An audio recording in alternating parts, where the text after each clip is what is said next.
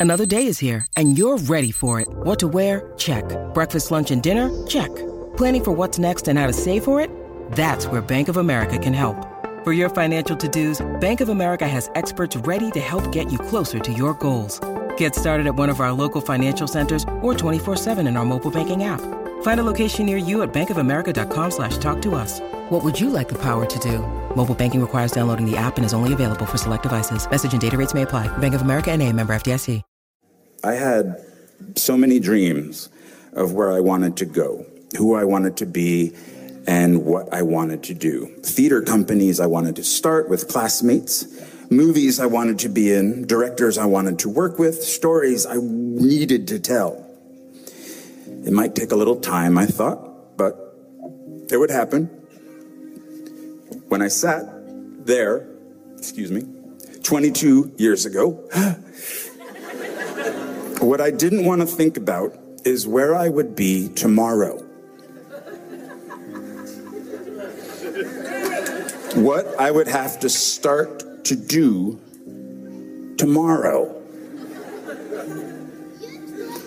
And I graduated in 1991, a great year, a time of resurgence for independent films in this country, a time of relatively affordable rents in New York City.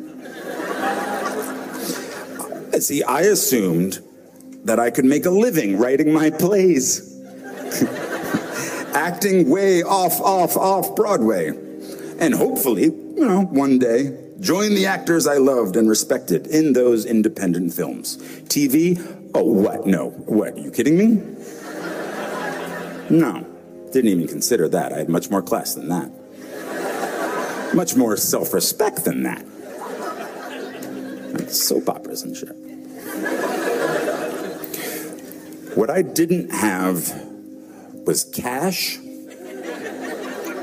a bank account, a credit card, or an apartment. I just had debt.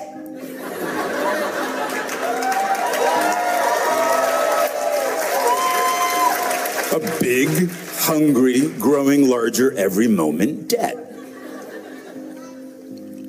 So, as you will tomorrow, I had to leave beautiful Vermont. I packed the life that I knew with socks and a toothbrush into my backpack, and I slept on couch after couch after couch after couch at friends' apartments in New York until I wore out their rent paying roommates' welcome. I didn't want a day job. I was an actor, I was a writer.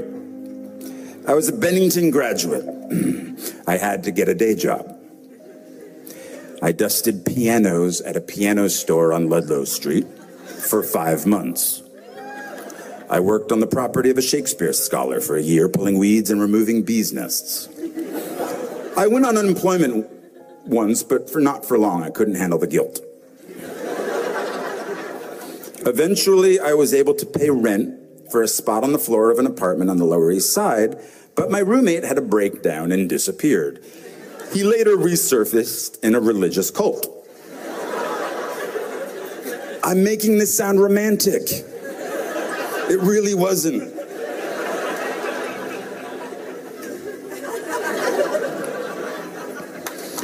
I helped hang paintings at galleries, paintings that inspired, inspire you to think, I could do that.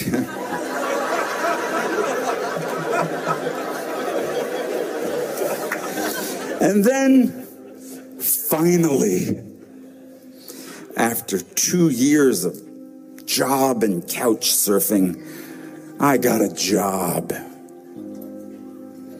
in application processing as a data enterer at a place called Professional Examination Services. And I stayed for six years. Six years. Longer than my time at Bennington.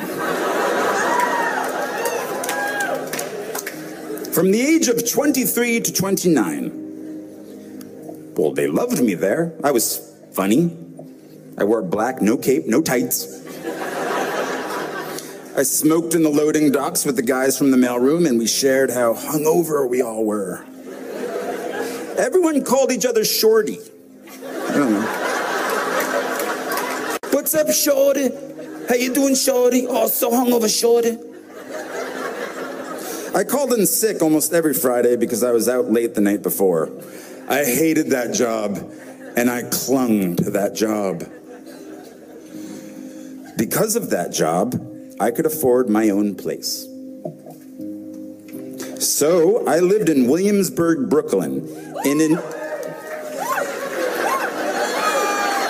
Yeah, you say that now.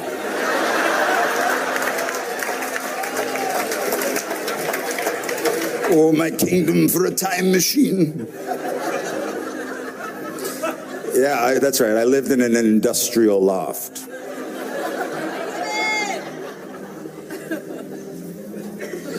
My rent was $400 a month. My dream of running a theater company with my friend and fellow Bennington graduate Ian Bell had died. I won't go into those details, but neither one of us had any business sense, and the theater we lived in, it had no heat or hot water. We didn't smell very good, but we had our youth. The youth gets old very quickly. You'll see. So Ian moved out to Seattle, and I moved up to the street to my loft. And I still didn't have heat. In 1993, industrial loft meant not legal to live there. I see. I, I don't want this to sound cool, and I feel like it's sounding cool. Ad lib. Uh, but I did have hot water. hot water in my bathroom, which a friend of mine using said bathroom once shouted, It smells exactly like a summer camp in here. it was true. For some reason, in the middle of Brooklyn, there was earth in my shower. Actual earth. And then, oh, look, mushrooms growing from the earth. But I, I was safe though. The Ideal Fire Control Company was right across the street where they make all the chemicals that put out chemical fires. I did not fear a chemical fire. I would be okay. And all those chemicals in the air were okay too, because up the street we had the spice factory. They made spices. And that just covered everything up in a nice cumin scent. I had a rat but that was okay because I got a cat. His name was Brian, no relation.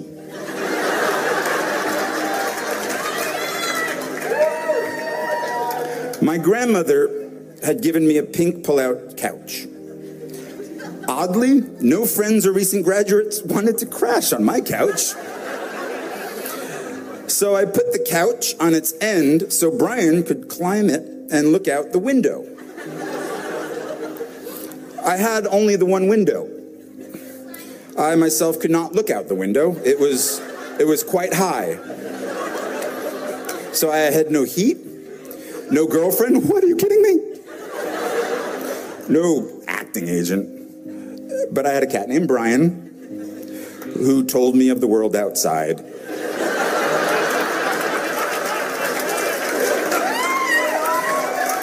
And I stayed for 10 years.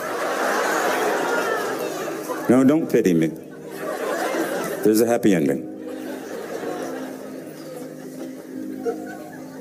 When I was 29, I told myself the next acting job I get, no matter what it pays, I will, from now on, for better or worse, be a working actor. So I quit my position at the Professional Examination Services. My friends really weren't happy about that because it was so easy to find me when I worked there.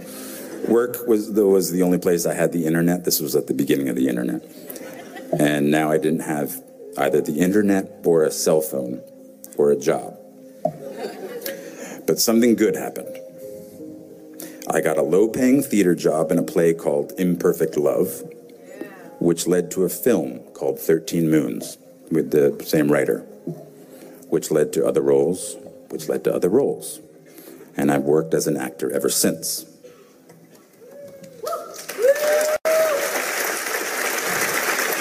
But I didn't know that would happen.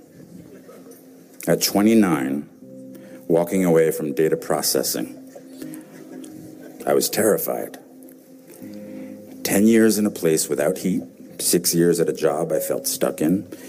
Maybe I was afraid of change. Are you? My parents didn't have much money, but they struggled to send me to the best schools. And one of the most important things they did for me, and graduates, maybe you don't want to hear this, is that once I graduated, I was on my own. Financially, it was my turn.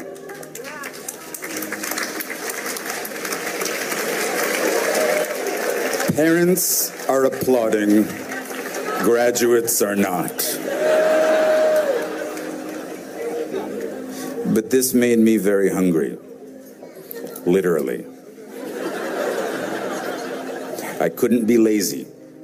Now I'm totally lazy, but back then, I couldn't be.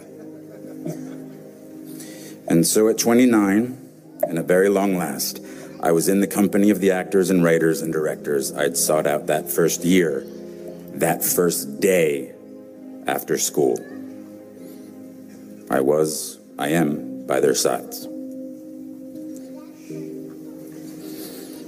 Raise the rest of your life to meet you. Don't search for defining moments because they will never come. Well, the birth of your children, okay, of course. Forget about it. That's, I just, six months. She's, my life is forever changed, and that's the most defining moment ever. but I'm talking about in the rest of your life, and most importantly, in your work.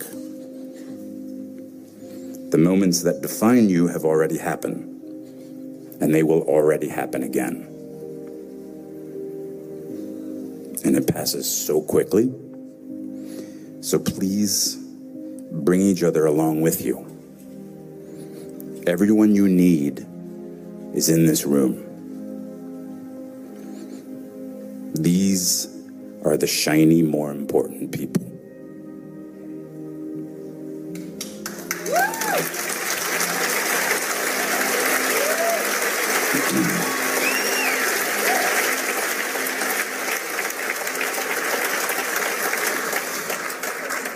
It, sorry, it sucks after graduation.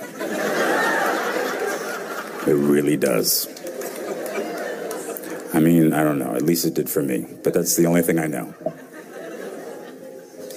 You you just get a bit derailed. But soon something starts to happen. Trust me. A rhythm sets in. Just like it did after your first few days here. Just try not to wait until, like me, you're 29 before you find it. And if you are, that's fine too. Some of us never find it. But you will. I promise you. You are already here. That's such an enormous step all its own. You'll find your rhythm or continue the one you have already found. I was walking downtown in Manhattan the other day, and I was approached by a group of very sweet young ladies. Easy. Actually, they're uh, sort of running feverishly down the street after me.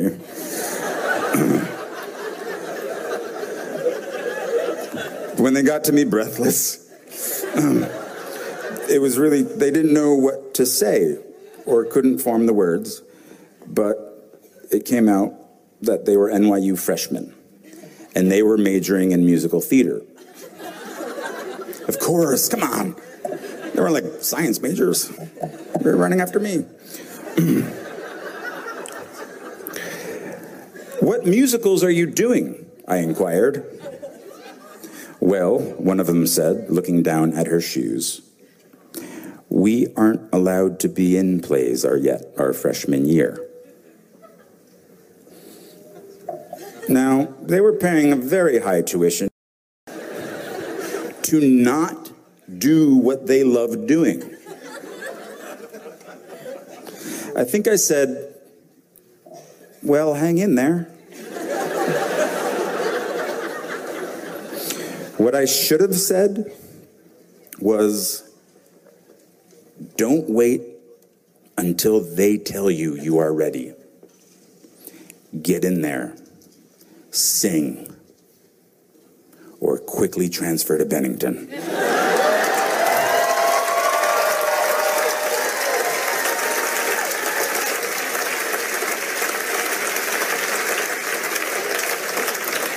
When I went to school here, if a freshman wanted to write, direct, and star in her own musical, the lights would already be hung for her. Now, I tell this story because the world might say you are not allowed to yet. I waited a long time out in the world before I gave myself permission to fail.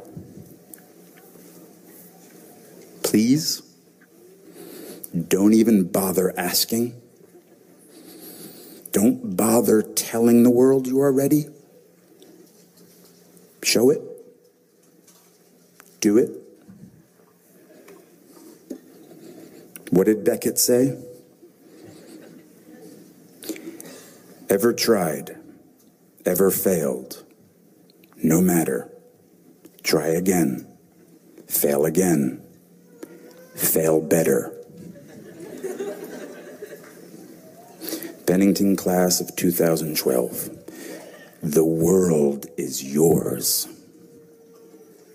Treat everyone kindly and light up the night. Thank you so much for having me here.